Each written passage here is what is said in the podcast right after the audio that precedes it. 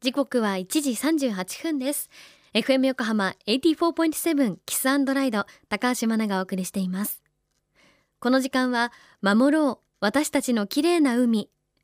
エフエム 横浜では世界共通の持続可能な開発目標サステナブルデベロップメントゴールズ エスディージーズ に取り組みながら、じゅうよんばんめの目標海の豊かさを守ること、海洋ごみ問題に着目。海にまつわる情報を毎日お届けしています。今週も国立研究開発法人海洋研究開発機構ジャムステックで海底火山の研究をされている海域地震火山部門専門部長の田村義彦さんのインタビューをお届けします。はちがつに東京からせんさんびゃくキロメートル離れた海底火山福徳岡ノ場から噴出した軽石、さんかげつ経った今東京の島々に流れ着き始めて、東京都などでは港の入り口にオイルフェンスを張るなどの対策を始めています。そこで海中で噴火した場合、軽石は同じようにできるのでしょうか。田村さんに教えていただきましょう。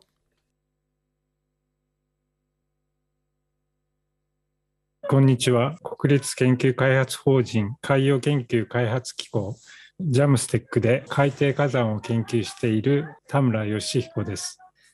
軽石はあの地上でも海底でも同じようにできて、でちょっと面白いのは海底の噴火で軽石ができるんですけど、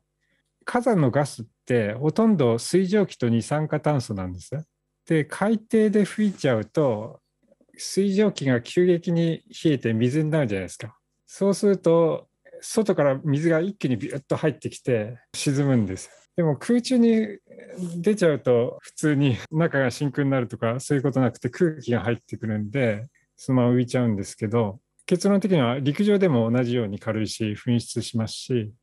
ほとんど出てくるものは同じで、他に細流、すごい細かい火山灰とかゆっくり上昇してきた場合溶岩が噴出します。で海底の火山で面白いのはちょっと水深深くなると枕状溶岩っていって、あの枕みたいな形でニョロニョロって伸びたやつが何層も何層も重なって非常に興味深い不思議な光景作ります。溶岩も軽石も成分的には同じで、一番多く入ってるのはシリカっていう成分で、それはまあシリカガラスのシリカです。で、まあ、元素名でいうと酸化ケイ素 エスアイオーツー で酸化ケイ素なんですけど、で溶岩って何ですかって、普通 の, あの道端に転がってる石の多くは結構溶岩もあって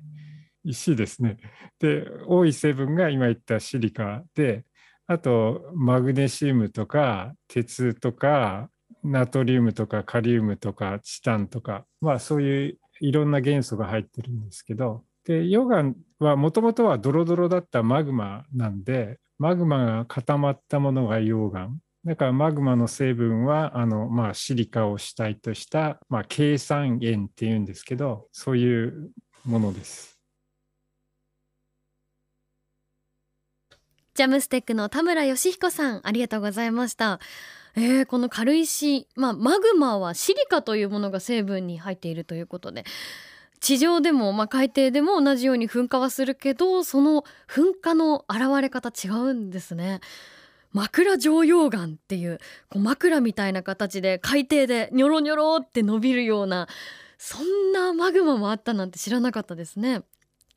神奈川の海岸にも福徳岡ノ場の軽石が流れ着いてきているようです。ジャムステックではじゅういちがつさんじゅうにちまでの軽石漂流予測シミュレーション、そして田村さんによる詳しい解説も公開されています。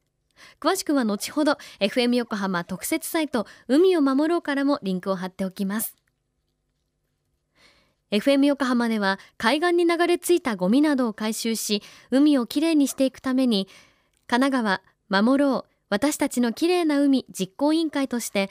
県内の湘南ビーチ エフエム、レディオ湘南、エフエム 湘南ナパサ、エフエム 小田原のコミュニティ エフエム 各局、